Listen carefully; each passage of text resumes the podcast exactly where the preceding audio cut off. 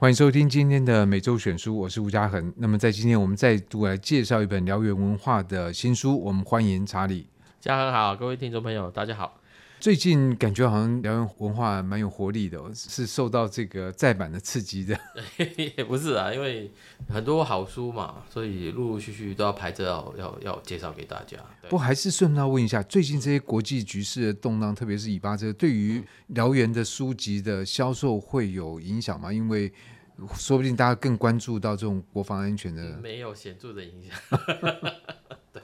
对，好，那么在今天呢，我们当然这个重点不是放在以色列跟巴勒斯坦，我们稍微轻松一点好了。我们虽然觉得这个有点难以转换，不过这本呢是书名叫做《军事迷第一本游日指南》，那是来介绍访日本的31个基地跟博物馆的旅行攻略。那我想今年很明显一件事情就是旅游的松绑跟开放，所以一些旅游大家好像迫不及待要赶快出去玩。当然在这本书里面提供另外一种玩法，就是去看军事基地。那我记得之前查理在节目里面也提过，不过我们还是先来再复习一下，就是这军事基地有什么魅力，有什么好看的呢？其实每个地方不一样。那我们这本书我里面写的31个嘛，那不光是基地啦，它还有一些博物馆，所以统称做军事景点吧。日本的话，它每一年几乎每个礼拜都有一个基地在开放，毕竟日本这么大。这是先排好的吗？都排好的， 对，就是说他们有约好，就是我们轮流。哦，没有，不是约好的。我开放啊，可能同一个礼拜在另外一个基地也开放，这是可能的。但是因为日本这么大嘛，哦，那基地有，所以总会有基地在开放。对对对对对，那它三个军种嘛，那基地总会有大有小啊，有的可能它只是远远的一个比如说。陆上自卫队的一个驻屯地，那它只是通讯的营区，那它可能看的东西可能不多啊。但是这种它可能也包含了像类似我们国军这种恳亲会的这种味道在里面，对对对对，所以可能就会家属会过来啊，那就会了解说，哎，我爸爸啊，或者我们家里的男生女生他们在营区里面他们做些哪些工作啊啊，那可能会招待他们到这个部队的餐厅里面去吃饭啊。其实就是一种敦睦亲邻嘛，啊，一来是跟营区周边的这个邻居做沟通嘛，二来就是家人可以来看看嘛，啊，这个就是在日本他们都会办的基地开放。那在台湾，我不知道现在有没有什么改变，因为查理是编这个军事方面书籍，或许台湾现在在这个恳亲啊，或者是开放方面的态度跟做法如何？台湾现在基地开放，一年目前就3到4场吧。那每一场的话人数都超过10万人以上啊，至少现在今年2场在CCK 啊，在这个湖口都是这样子，所以会造成交通大瘫痪啊。那天也是同时恳亲日吗？还是没有，就是专门是基地开放，对对对对，做基地开放。那日本的话，它除了基地本身之外，比如说军舰它可能是在母港以外的地方，它会办开放。假如家属在附近，他可能也会过来看，因为军舰嘛，他可能回家的机会没那么多，就变成是船就到处跑。对对对，那甚至是比如说日本的这个南极的这个探测舰，那算自卫队的吗？他有自卫队在，有人在操作啊，包括自卫队的直升机也在上面，那他也停在自卫队的这个军港里面，比如说横须贺，那他。最近他也快要南下了，那出发之前他也会好几个港口会开放让大家上船去参观。你对这个人家什么时候要出航就了若指掌，大概知道，因为我们这边转冷了以后，南边就开始变暖了，而且这个也会永昼嘛，不会是黑麻麻的一片，所以他们就差不多这个时候就开始要往南了。对，然后经过好几个地方，比如说我有个朋友在澳洲的，他就会在雪梨港就在那边等他进来，然后就拍照。对，所以大概他每一年的 routine 的时间大家都知道了。那其他的比如说最热门的，比如说航空自卫队，他们一开放的时候，其实他时间大概都每一年的哪一个月其实都固定的，那有些陆上自卫队比如说他开放的时候是3、4月的时候，那基地里面都会有很多的樱花，所以你可以，哇，那很美耶。对，你就是树下是装甲车，那头上是樱花啊，这个场景你说在外面对不对？碰不到，碰不到，而且也没有人挤人，对不对？你说东京的上野公园全部都人啊，对不对？喝酒喝到翻天覆地的，但是在这种地方你就可以好好的欣赏这个樱花，甚至在美军在东京的这个横田机场，它旁边有一条路也是种满了好多的樱花哦。连美军他们的宣传官都会说，哎，大家要赏樱可以到我们基地外面这一条路上来看。你就是可以知道说，一个国家它在军事方面的除了作战以外，它其实还有很多这种软实力的展现。那日本它就是这样。很多人或者说一听到说去国外看基地看完，第一个说外国人可以进去吗？其实在日本的话，他们是会允许外国人进去的，尤其是你只是去参观，那因为他们都有控制，主要就是我刚刚说他们、就是、可是那总要报名吧？没有，只要基地你进去的时候有做安检，对，安检要查验一下身份吧， 对，就这样而已。你没有，你不是什么作奸犯科的，那绝对没有问题。所以在这个基地里面，那我们回到刚刚的问题，就是说它好玩好看在哪里？因为基地就是搞不好人家说，哎，我去，比如说哪个观光景点，我在京都，哎，我知道在怎么玩。对，那基地的话，怎么进去看一看？基地的话，当然第一个就是可以看到武器的展示嘛，所以地面展示这是一定的，那也是大家最热门的嘛，可以靠上去看看它长什么样子。那第二个的话，他们一定会做，比如说以空中来讲，它一定会有做这个空中表演。有科目的表演，那科目的表演它也可能分成上午场跟下午场啊。当然就飞机飞来飞去嘛，那很多会看飞机表演的人，他就一定会喜欢拍照，所以就可以拍得很过瘾啊。这是第一个。那接下来的话，他们本身啊也会挑一些飞机或者一些装甲车，对，不是，你可以坐进去。哇，那个坐到飞机里面那要排队排很久吗？对，要排队啊。所以就有各种的体验，它让你除了眼观以外，还有一个亲身的体验，真的是无感嘛，对不对？对，就是说除了这个之外，还包括你刚刚说的在基地里面吃饭，基地里面吃东西。当然假如是这一种大型的基地的话它都会有摊贩在那边卖东西，那各种各类的这种日式的这一种东西一定会有，那你不用怕，一定会有咖喱那个是最容易的。那除此以外，你可以买各种各类的比如自卫队的特有的纪念品。像这样的话，比如说吃东西会不会因为你进了基地了，你也没地方去了，所以我就当你肥羊这个东西卖特别贵啊？不会，也不会，绝对不会。然后那个纪念品也不会骗那个观光客，不会，因为他们的纪念品就是包括 T 恤啊，然后这种毛巾啊、帽子啊，这一种反正是跟那个基地有关的，比如说背章啊，我还看过有背章就是。它是限定，就是只在这一天才开卖，那就是属于这个基地的。听说就是一开卖没多久就卖完了，所以他们都会有很多这种限量的这种，而且对独家，而且当地的这民众他们都非常愿意说会花钱去买这种东西。其实用会花钱愿意买，那表示对这种军方的印象跟观感是好的，不错的，对对对。所以你去一个基地开放，它就是有这种活动，而且甚至到3-4点的时候，它还有一个就是因为有的飞机可能是外场来的，它不是本场的飞机，所以它离场之前，它还跟大家说飞机要走啦，这样大家可以准备好，先拍照跟飞行员挥挥手这样，它就在你面前就这样子飞走，然后大家就慢慢的就往基地的门口去离开了。我曾经体验过，就是说基地，比如说它9点开放，6点钟大家就在外面排队，不管是什么样的。形式几乎都是这样子，所以你可以发现说这一种活动会完全不一样啦，截然不一样。而且假如说深度旅游有这么多种的话，比如说有的人喜欢去，比如说京都，他百家神社他全部都要去玩，对不对？那有的人可能要去泡温泉有的还要是野温泉等等，反正各种主题都有。那军事主题在日本是绝对行得通，所以这本书就来介绍这样的一个行程。对对对，那除了基地之外，你觉得基地太麻烦了，很累啊，一大早去，对不对？一整天，然后进去以后，可能就别的行程你就不想再去啊。那甚至是因为它距离其他地方稍微远一点，那我们里面还有一些博物馆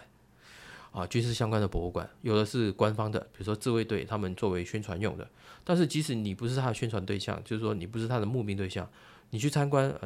他也无所谓啊。那有的是免费，有的是要付费的。比如说在横须贺的这个三笠舰，这个参加过日本海战的三笠舰，现在已经没有这一种前无畏型的这种军舰可以摆在港口里面给你看了。虽然它是经过修复的，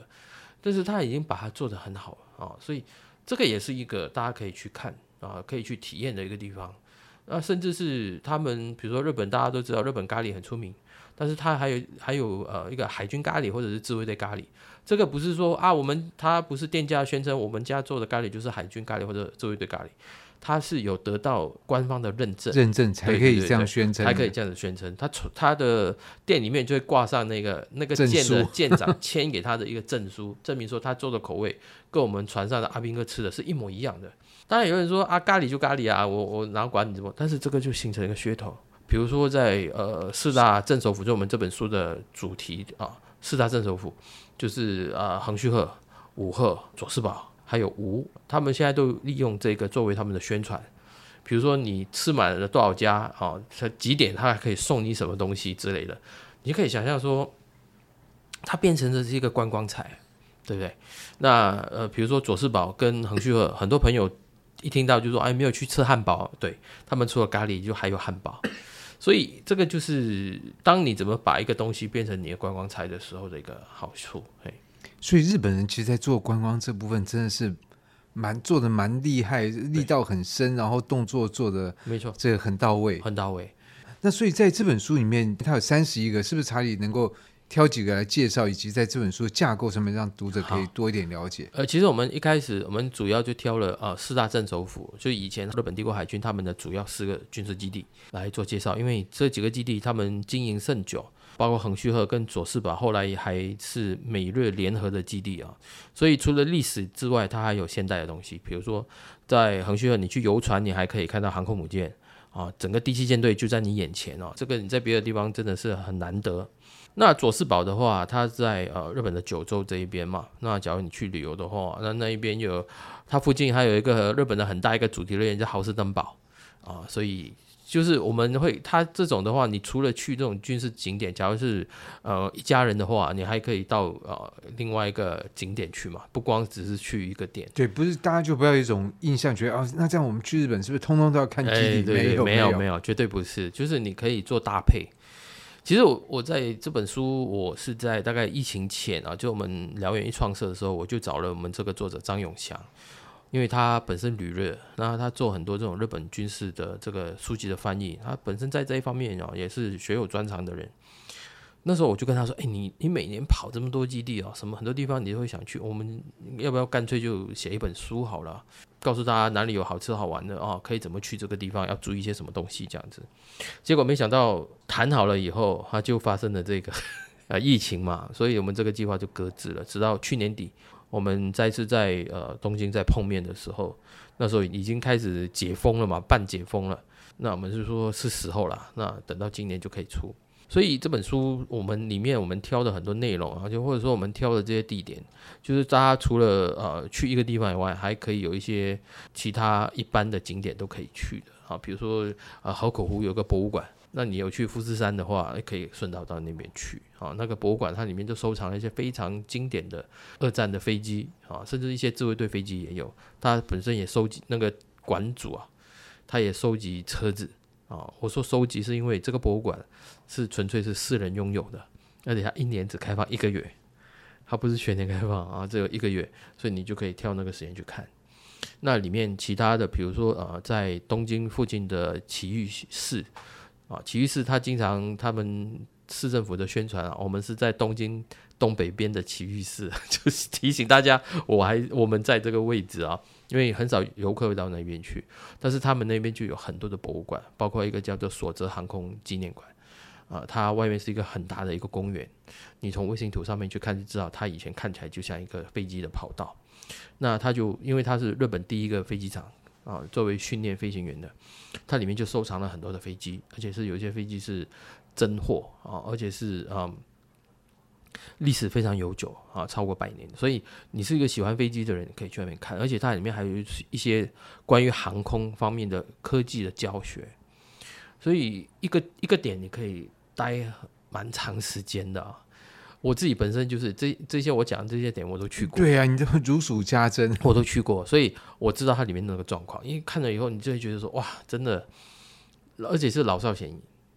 你可以在里面慢慢看慢慢逛卖纪念品的也有它外面很大一个公园那我那天去刚好是周末，很多日本的民众他们就拿着一个那个小帐篷啊，就在那边啊，就可能就躺在那边做热光浴啊。那有的老先生他们喜欢玩那种类似竹蜻蜓这样子的小飞机，他们在因为风起的时候，他们就让它在那边飞起来。你在现场你看到的时候就，你会觉得哇，这个跟我们在台湾你所体验到的那种休闲的活动是完全不一样的。是，真的是不一样的形式，而这我觉得也就是旅游乐趣，因为你每个人都有旅游方式，但你看看不同的方式，你也可以改变一下，会享受到一些其他的这个不同的东西。没错。那在这本书我还看到，就是有一张算是明年的年历，然后这个年历上面是这个 F-15 的飞机，然后你在书里面是放在小松基地的这个图上面。其实这个年历这个海报呢，我们是应这个伯克莱他们希望我们要提供一个独家的赠品给他们。那这张照片是，那你怎么摆平其他动物啊？没办法，是他要求，所以我们当然量就要请他要有一定的量，我们才有办法做。是，当然其他通路也会有意见啊，但是这个就是他先想到，他先开口。对对对对，我们还是希望说，各个通路他们有要求。其实这样子的话，就表示说大家对这本书是有所期待的。是。这张照片是我们作者张永祥他去拍的，那是日本的这个假想敌中队，假想敌，对对对，就专门扮的跟那个对扮演坏人，对对，他们叫教导群啊，他们的队徽是一个眼镜蛇的头，他们的飞机都有做特殊的涂装。那我们这张图刚好它是掀背的，所谓的掀背就是你飞机你看到是肚子嘛，是你看到背的话，就是表示说。他做一个折弯的一个动作嘛，对，在转弯的时候你才看到，对对，而且你刚好你就看到他的这个背部嘛，所以这个画面非常难得，而且一定是做大动作才会看到背部嘛，所以我们叫先背部。哇，那喜欢摄影军武迷拍到这张照片就高兴不得了，很高兴。对，那因为当天拍照的时候天非常蓝，这飞机本身又是这个水蓝的这个迷彩，所以很好看。所以我们就拍了，然后后来我就跟作者要求说，这张图啊，我们说做年历这样子啊，他也欣然答应这样。那我们所以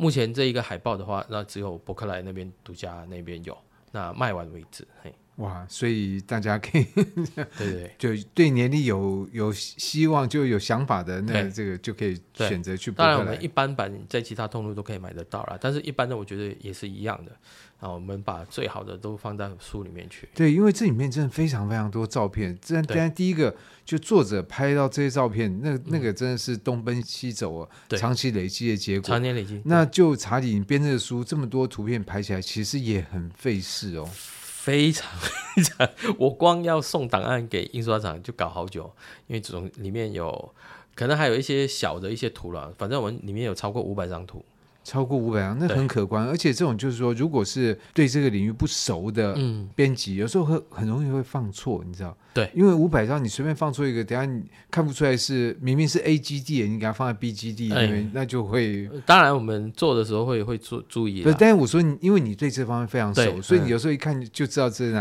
哪里拍的。其实这一方面啊，连我们作者本身都很不放心，所以这本书是我们作者亲自排版的，他自己排版，没错。哇，那你作者很厉害，连电脑排版他也会，